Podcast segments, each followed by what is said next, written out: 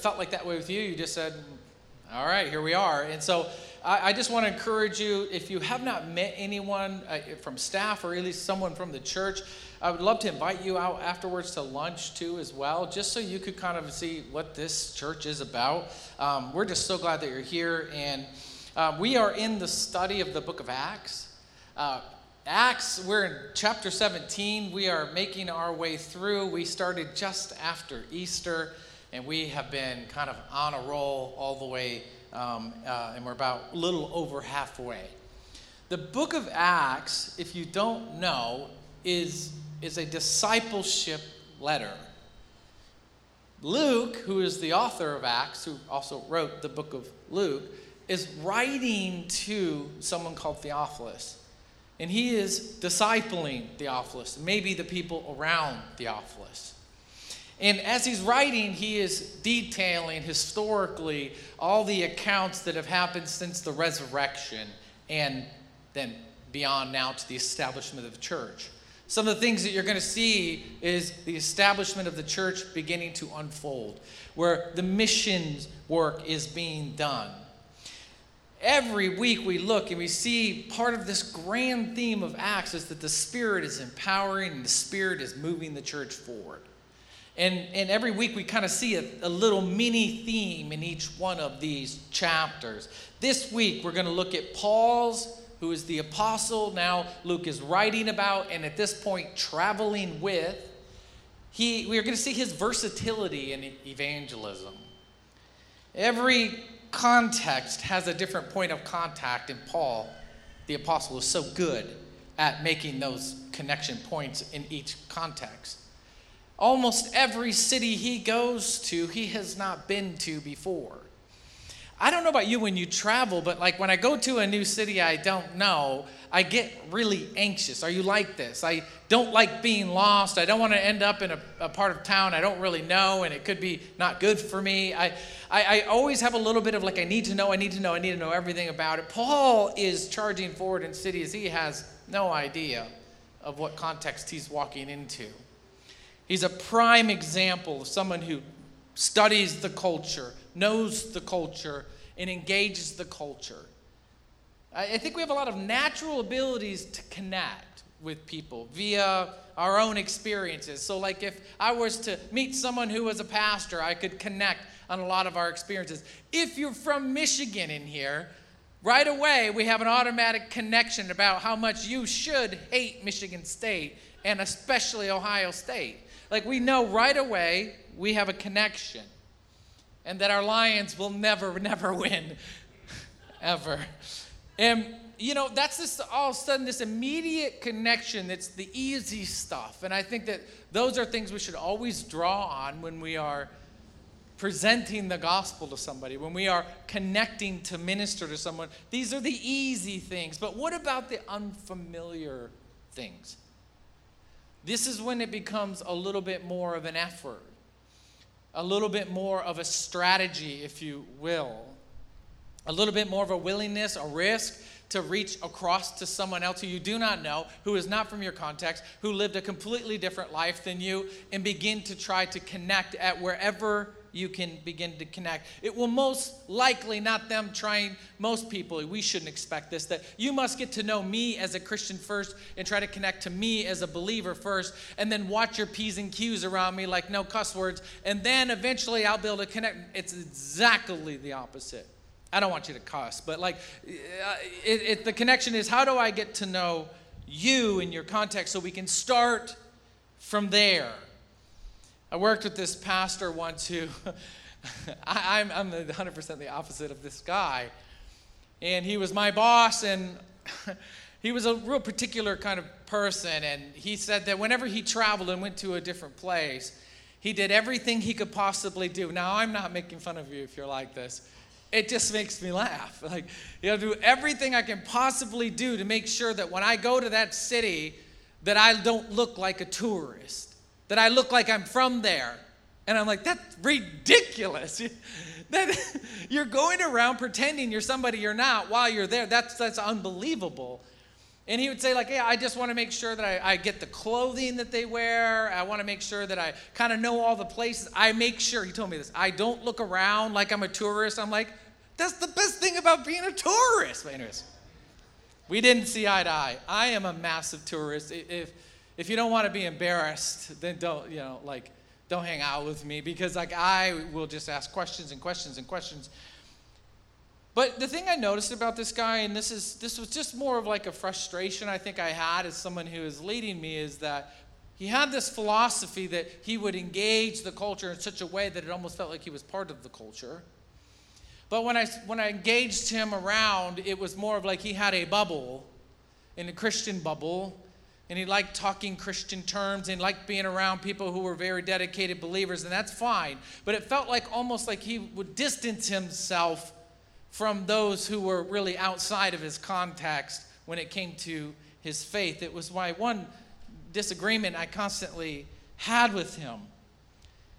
And I think that it, it, and being in an unfamiliar place is hard for people, I think, when we're trying to see what maybe God has on the other side of the conversation with someone we could never or don't ever or don't nothing about relate to, especially when it comes to the way they live, their culture, what they believe. I titled this message, Contextualizing the Gospel. And, and I don't want this to be a scary phrase because it's an important phrase. I think we can get this phrase very, very wrong. Paul does a good job of showing us how to do it properly. But contextualizing the gospel, how does it become, uh, it, it, how does it relate to me in my context? How does it meet me where I am? The kind of the sub-thought here is, is communicating the gospel that feels makes it feel at home in the culture's context, meaning that it should connect it someplace and not feel so foreign in a way that the gospel, it, it, it doesn't translate. You know, I, I think it's hard for people to put their mind around that a little bit without changing the gospel message itself. But you should never change the message of the good news. Should never change the gospel. Paul shows us this very clear. He doesn't ever change the message. The message is eternal. It's the truth that brings salvation. But the how we connect is very, very different on the cultures that we connect with. I'll tell you this. Contextualize, let me talk about what it is and what it isn't, because we're going to see it unfold here. It, it, what it is is what Paul said in, to the Corinthians. He said, I, I, I am... become all things to all people so that I may reach at least one for salvation. I'll become all things to all people. Doesn't mean he changes his morals. It doesn't mean he changes his values. It doesn't mean he has to inundate himself like an undercover agent and then partake in everything that is almost barely l- legal. He is inundating himself into culture in a way that he wants to understand it so he can make the connection. I'll become all things to all people. And if you wonder where Paul even gets that from, you can only look to Jesus, because Jesus did this for us. Hebrews two, Philippians two, they talk about how Jesus chose to lay down all of his glory and then become flesh in this incarnation, they call it, and become one amongst the people in first century in Palestine, and teach even in the ways that those people would understand. If he was teaching in Athens, we're, we're going to see, he would not have used the analogies he used in order to communicate through these parables. So even Jesus himself contextualized, right, the gospel for our followers, for his followers. And he taught in that context. Paul states in First Corinthians eleven one, be imitators of me as I imitate Christ. So Paul is literally inviting others to do what he has saw and seen Christ do.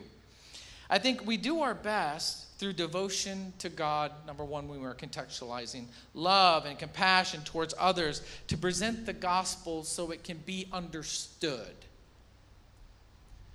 I don't mean loosening it. I mean making it under to be understood. And we have to first then do that by being very curious about other people, other cultures, who we are trying to connect with. If you don't know the answers, I hear a lot of people say this, like, well, I don't know the answers if somebody asks me scriptural things, so that's why I need to have you talk to them. And I'm like, if you don't know the answers, be very good at least asking questions. It'll eventually get you to be able to share an answer. But sometimes we want to have more of the answers and ask less questions. I think we do it all the time, though, naturally. Let me tell you how contextualization is working right now for the gospel. Everyone over in children's ministry right now is contextualizing the gospel. Now, I have seen, and you have seen too, that people who, when they're around kids and they talk to kids like they're adults, it's quite odd, is it not?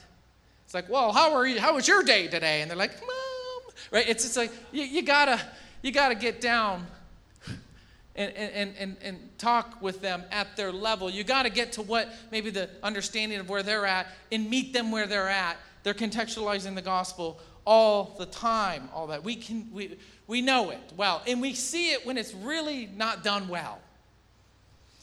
I think the the most difficult, or say, common poor contextualizing, and not necessarily the gospel, is when you, an old adult, is now talking to a middle schooler. Have you ever done that? Whew. How is uh, the TikTok these days? Like, they're like, oh my gosh, you don't even know. Oh, well, when I was your age, I was on MySpace. They're like, my what? I, you know what I mean? Like, we... It's very, very difficult when you're connecting with teenagers. It's it's what you feel when someone is not contextualizing the gospel. Picture yourself talking to a teenager, trying to relate to them, and the awkwardness is how someone feels when you are not contextualizing Scripture to them. It feels uncomfortable. It feels weird. Now, let me talk about what it isn't. That's what it is. Here's what it isn't. And I like it from this quote I read. Some mistakenly believe that contextualization means making Christianity look just like culture. However, contextualizing or contextualization is simply the process of making the gospel understood. In fact, much of what we call contextualization is simply an effort to be trendy or edgy. Chad, we are way off that game. It may be effective. It may be, it may attract hearers. It may not be offensive to hearers, but it is not contextualizing. That's just marketing. We have to be very, very, very conscious on how we guard this, because reaching someone doesn't mean uh, loosening our strong convictions about the gospel and the truth of the gospel. I think Christians make this mistake all the time. Often in these days. Paul, what he does in Acts chapter seventeen, he gives us two very, very back-to-back. Luke shows us through Paul's ministry good examples of him contextualizing the gospel. One is you're going to see that Paul encounters a group of people who have a scriptural heritage. They can handle the Old Testament or the Torah or the writings. They can handle it. They know. They have a level of great level of understanding of Scripture. So when Paul is showing up to present the fulfillment of these scriptures, it's easier for them to connect here. And, and I, I wrote this down. Paul knows his audience. If they're familiar with Scripture, he begins with Scripture. If they're not familiar with Scripture, we'll see he doesn't begin with Scripture. We have to be very in tune and aware of how Paul moved and operated. He was a very good example for us on how to be an evangelist, a gospel carrier, In, in a world which very much will relate to the very next city he goes to. But this one, let me read it in verse, or Acts chapter seventeen, verse ten. If you want to open up there, that says, the brothers immediately sent Paul and Silas away by night to Berea. They're on the run from a city that didn't, that uh, the people who were upset at the synagogue raised up a mob, paid, paid some kind of like thugs to raise up in a riot, chased them out of the city. He later writes two letters to that city, but he's on his way to a new city, one hundred, one hundred miles away. I think maybe maybe fifty-five or one hundred miles away. It says, and when he arrived, they went into this Jewish synagogue. Now, these Jews were more noble than those of Thessalonica, of which he just got chased out of. That word, more noble, is not Luke saying these people are better than them. He's saying that their their character is strong. This is a word that me, that really relates to their character, who they were. They weren't reactional. They weren't so dead. And, and, and I'll, I'll tell you, I'll put it this way. They were not insecure in Scripture. Whenever somebody challenges you about your faith or about God, sometimes our response our emotional response to maybe saying, if they say, well, you know, God's not real, you've never seen him, have you seen him? Point him out to me. And if we get really, it might reveal a little bit of insecurity and maybe even our faith or maybe what we believe in Scripture or what we know about Scripture. So sometimes a challenge can re- reveal a little bit of insecurity. These people were not insecure about Scripture. Let's hear it. We know Scripture. We'll weigh it against Scripture. This is a beautiful picture of this city. They, uh, sorry, um, let me go. They received the word with all eagerness. And here was the key, examining the Scriptures daily to see if these things were so. I, I usually don't feel insecure if someone begins to challenge me. I have in times before where I was maybe a little bit scripturally insecure. But but I know what I believe. I know what the Scripture says. And if somebody breaks something, I'll surely go and research and examine it myself to weigh it up against Scripture. They were confident in Scripture, that whatever was brought their way, they could weigh it themselves. This is the context of who he's talking to. Many of them, therefore, believed, with not a few Greek women, meaning a lot of them in high standing as well as men. But when the Jews of Thessalonica, they're really upset, they're on their way after him, learned that the word of God was proclaimed by Paul in Berea also, they came there too, agitating and stirring up the crowds, but Paul learned his lesson like he did in Thessalonica. Then the brothers immediately sent Paul off on his way to the sea. But Silas, who's been traveling with him, and Timothy, these are his disciples, remained there. Those who conducted Paul or were handling him brought him as far as Athens. After receiving a command for Silas and Timothy to come to him as soon as possible, they departed. Uh, the, in Berea today, there is a statue of the Apostle Paul still there. This city has been around since one thousand B C, and it's endured quite a bit, and since Christianity, it endured quite a bit of persecution. There's still about fifty churches there today. It has pushed on through the thousands of years of their faith, through many, many overtaken from different empires, different groups, many invasions, over and over and over. It's a very small city. But it has held its faith this long, this far. These people have stood strong. Paul did a wonderful job of establishing that church. Psalms one nineteen, when we think about the Word in Scripture, Psalms one nineteen says this, your Word, God, is a lamp to my feet and a light to my path. It's your word that will lead me there.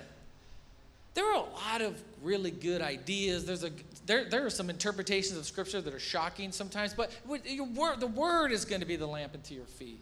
The word is what we balance it against. The word is what will stand the test of time. The word will be the lamp into my feet. And these people in Berea embraced that if we're going to find the light, if we're going to find the path here, Paul will use the word.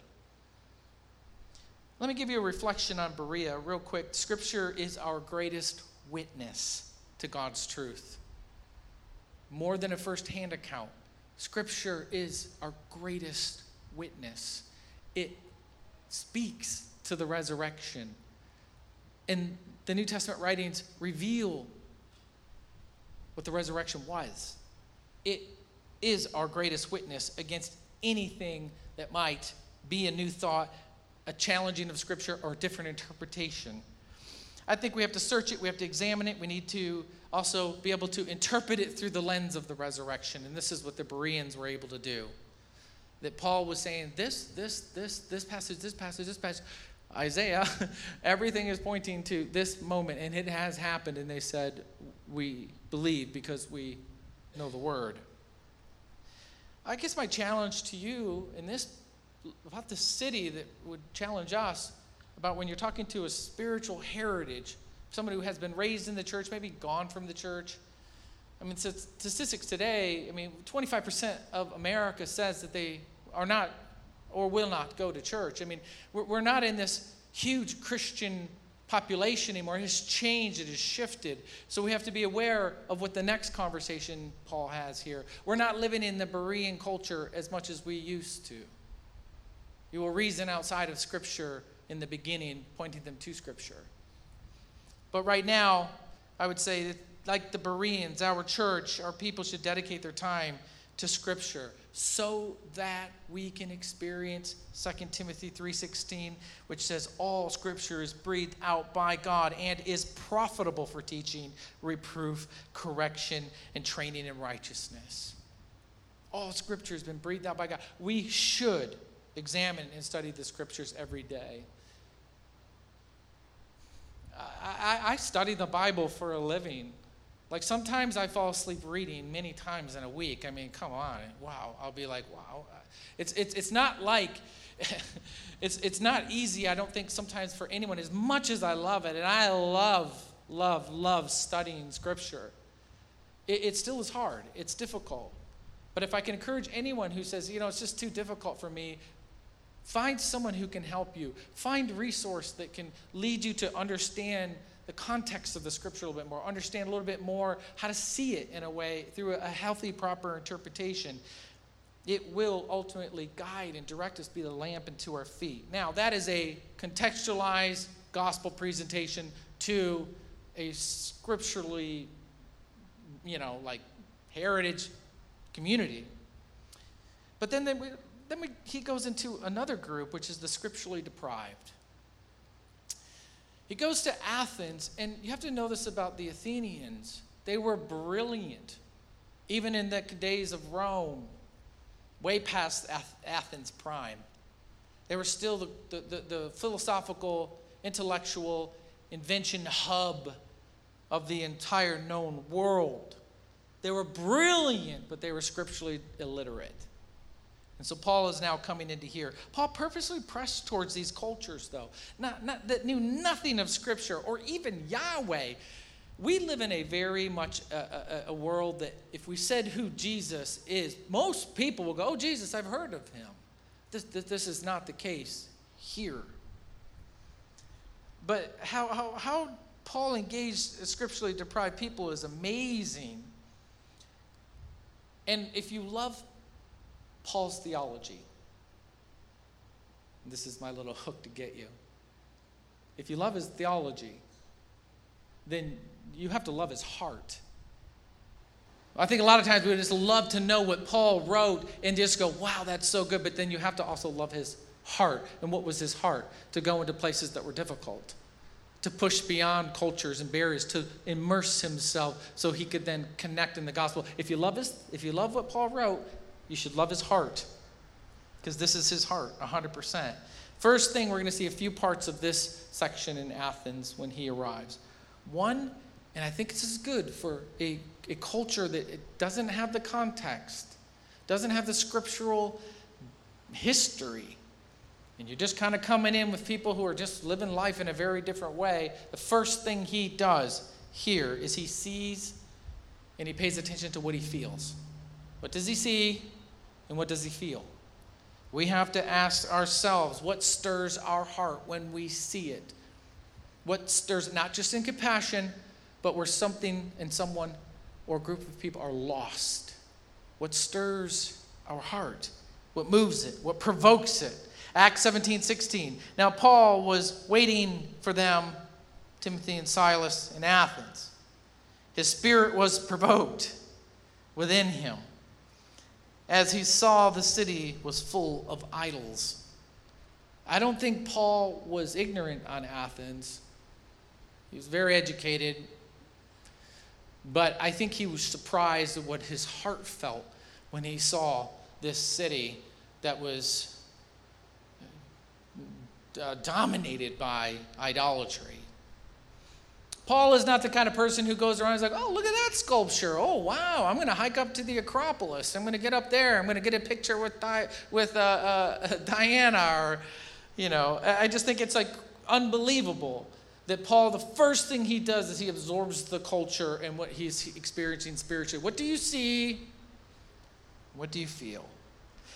That word provoked means he was disturbed. Provoked is used many, many times when God, throughout the Old Testament, where God is provoked to anger because of what his people have done and gone to other idols. And he's not only provoked because he loves. Paul's being provoked, his dis- disturbed because of his love for people. and seeing these people who are absolutely lost. The ancient historian said that there are more gods when he went to survey Athens. There are more gods here than people, and he wasn't wrong. Every new building being dedicated in Athens had a god that it was dedicated to. There are twelve major gods, the Olympic gods that we know. They're famous, like Zeus, Apollos, Athena. But then there was the primordial gods, which is they were first. They gave birth to the Olympic gods. And then the, uh, or to the, to the uh, Titan gods, which is thirty-one of those. And then there was seventy-nine other gods that were worshipped. And then there was the Roman pantheon, who all came in and they worshipped. And then they had to worship Caesar, of course. There was a lot of gods. But you got to remember, Paul is seeing Athens not through a tourist's eyes, not through just a someone within the Roman Empire. He's seeing it through a Christian's eyes. When Christians see things, we see things differently, right? What provokes our heart is because we see things differently. When we see pain and suffering, my hope, and it should be, is that Christians see things differently. When we see a disturbed group of people, we see it differently. A disenfranchised group of people, we see things differently. We see it with Christian eyes. When we see a culture that has gone off the rails into idol worship, we should see it differently. And I don't think our culture is very much different than the Athenian culture. They worshipped idols everywhere, and it, it, we struggle with this. You may not have a shrine.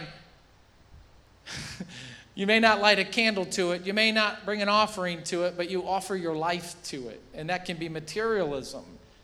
It can be all these things that capture our life and our attention and pull us in all these different directions that promise something that's unknown, it will never deliver on. And Paul is very much after this. So he sees Athens through the eyes of a Christian, and it moves him. Verse uh, seventeen, now he reasoned in the synagogue with the Jews, very common of what he would do is go to a synagogue and reason with the Jews and devoted persons, meaning people who have converted to Judaism and or honoring at least Yahweh in the marketplace. Every day uh, with those who happen to be there. Some of the Epicurean and Stoic philosophers also conversed with him and said, what does this babbler wish to say? Now, these philosophers are kind of highbrow philosophers. Pretty notable within the city. They follow a very strict philosophy. Leads and governs their life. And when they call him a babbler, it's pretty offensive. This babbler, was a, is, the word originally means a seed picker, meaning like a bird that goes around and picks up pieces. So what they're accusing Paul of is, here's someone who's going around picking up little bits, tidbits of things here, and he's really becoming, trying to become an armchair philosopher. Do you know what I'm talking about? Like when you read WebMD and you read about it and then you tell someone about it, but you're just armchair. You're not a physician. You just picked up little pieces here and there. You don't do that. Okay. It, it's what they're accusing him of. It's highly offensive.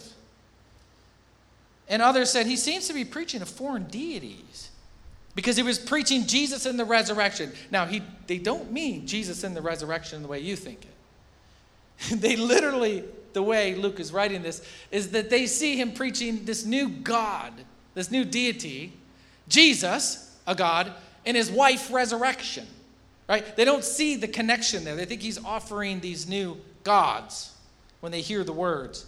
And they took him and brought him to the Areopagus. Now, this rest of the story seems like it's very voluntary. I don't believe this is voluntary. It doesn't suggest that. Um, they were a authority in the city. Rome gave them power to make decisions as magistrates almost. They were in charge of deciding who was going to bring a new god in or how gods were worshipped. This was a very important council. But they were highly intellectual and they loved to talk about new things. It says, they said, may we know what this new teaching is that you're presenting? For you bring some strange things to our ears. We wish to know, therefore, what these things mean. And then Luke writes his own little commentary here. Now all the Athenians and foreigners who lived there would spend their time in nothing except telling or hearing something new. I read that and I thought long and hard and I thought, oh, we're we're just like this. I, I feel like we very much relate to Athens and the Athenian people. I'll tell you how you can relate. Anytime you hear, oh, that's so two thousand twenty-one, right? We always want something new. We want to discover something new. We want to see the newest thing. We want to hear the newest thing. We want new discovery. And then we find out, oh, don't take that vitamin now. Oh, that's bad now. They just found out we take this vitamin. Do you know what I'm talking about? Just personal frustration. And then we're, we're, we're always searching something new. So this was very much their culture. Who he is being brought to by this council is very important on how you hear his sermon. It's not really a sermon, it's really more of a speech. You're going to hear this speech and it's a paraphrase of what he said. This is not exactly what, this would never have been conducted this way on this council. He would have spoken for hours. They presented things in hours. Luke gives us a great summary of what has happened. But he's speaking to these Epicurean philosophers. Let me give you uh, the philosophy of the Epicureans. Pleasure was the chief end in life. Their motto was nothing to fear in God, nothing to feel in death. Good or pleasure can be attained, and evil and pain can be endured. If I could summarize it in my own motto for today, they're a YOLO group. They just live in right, right now. Whatever comes, comes. You know, anything goes. And the Stoic philosophers, which many of you would know about, but they live according to the rational principles that are indwelt in everything around us, particularly according to nature. They are self-sufficient and they are autonomous. They pride themselves in that. Uh, they don't have a motto themselves, but they remain principled or rational no matter what happens. And I would say a good motto to sum them up in our language today is they maintain a stiff upper lip. No matter what comes your way, hold strong. Emotions, forget about them. uh, hold strong, rationalize, we can get our way through it. You're self-sufficient. So this makes a lot of sense with these two groups when you start to hear the way the sermon goes. So we saw that Paul sees and he feels. And we see that ultimately we're going to see now that he is going to affirm something important about them. This is a very good pattern to watch. He's going to affirm them. Paul acknowledges that what they seek is important to them. What they're seeking is very important to them as a culture. Oh, this is going to have to be my last point, and I got so many more. I will finish this next week. Will you all be back? Otherwise, I'll finish it now, and it'll take me an hour. Okay, so we're coming back next week. Come back next week, and we'll finish this last point. First thing he does is he sees, and he feels. You know, so many times you see the people with the signs, and, and, and they're on the corners, and, you know, all of us go, stop. Like, there's better ways. Love your passion. But is there better ways? I've had many encounters with the sign people. I don't know if you have. I feel it's my duty to go. Yeah. They don't end well. But I don't argue. I don't get mad. I'm just like... I just asked a basic question. How effective is this? When's the last time someone said, you're right? I'm like, well, not yet. Now, how long have you been doing it? Well, a year. And I'm like, well, okay. Maybe we should think about this a little bit. I think that some of the times, though, the things when we're engaging in a different culture, we have to affirm what they're looking for and see that they're striving for something instead of just judging them and pushing them away. Paul acknowledged what they seek and its importance to them. Acts seventeen twenty-two. Paul standing in the midst of the Areopagus. Paul standing in the midst of, meaning they brought him to give a full TED Talk in front of the Areopagus. There's no worship. This is not a church service. He is giving a presentation, but he begins to preach. And he said, men of Athens. And this is the right way to address it. He knows his crowd. Had he stepped in front of this crowd and not addressed it this way, it would have been offensive. Men of Athens, I perceive that in every way you are very religious. Now, this is very different what we read a minute ago when he said he was disturbed when he walked into their city. And these are the ones who govern it, religious activity. I perceive that you are very religious, for as I pass along and observe the objects of worship, I found an altar with its inscription to the unknown God. What therefore you worship as unknown, I proclaim to you. This is a brilliant piece of scripture right here. He, right here, he affirms that they're, they're seeking something. I can see your devotion. I can see it all around me. And I can see that even with the unknown God, that if you can't even, you're searching so much, you're so superstitious, you so want to do well that you'll even worship an unknown God, in case you missed it, with Zeus. In case one was there and you never affirmed it. You so deeply desire that connection. But I want to proclaim to you that I know this God you're talking about. Psalms forty-six ten says, I love, because this begins to come true, and I love this verse because it comes true right here in this moment. Be still and know that I am God. I will be exalted among the nations, and I will be exalted in the earth. This begins to happen right here. Paul is saying, my God, the God, who is exalted, will be exalted now. You've called him unnamed. I have his name. So he agree. He, he affirms what they're looking for. We're going to go through, I guess, next week, and we'll go through the rest of it, and we'll go through step by step of this talk he has. I would definitely encourage you to finish reading the chapter, and as you come back next week, we will then walk through this together. But to me, it's too important to rush, and it's too important not to do. So we will stop there, and, and, and let's pray.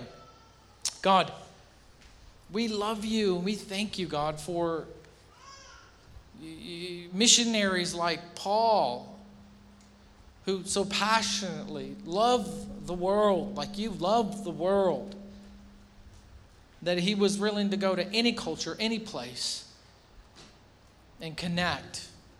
But God, let us be like Paul in that way, that challenge that, that, that not only do we know Scripture like the Bereans, that we dedicate ourselves so we are scripturally secure when any new teaching, any new philosophy, any way that we feel like we hear something that's interesting, but we weigh it against Scripture like the Bereans did. And God, I just pray that as we enter into cultures that you bring us to people that we would never have known where they come from, who they are, God, that we do what Paul does. And we start from wherever they're at. But God, I thank you that Paul never leaves and leaves them where they're at. Just like in this speech, he will always bring them to resurrection. But God, thank you for this example that we can see and we can feel. Open our hearts to see and feel so we can be moved into engaging the culture around us. So, God, we love you. We thank you for your word. And we thank you for today as we dedicated Little Victoria, God. And, God, we just ask that you just be with us today as we go and we break bread. And we, in this moment, God, we, Jesus, we acknowledge today at lunch. We are literally celebrating that you gave your life. And we are celebrating that your blood covered our sins and that we have freedom. And so, God, as we do that today, we honor you and we thank you as we worship you in this last song. Open our hearts, God. Spiritually charge us to engage the culture, not stay in a bubble. But, God, that Paul led a way for us and showed us how it can be done to be very versatile, ambidextrous, if you will, to contextualize the gospel in the way that is effective to the world. Our job is not done, God. Our job has just begun. So, God, we love you and we thank you. In Jesus' name, amen. Will you stand with me this last song?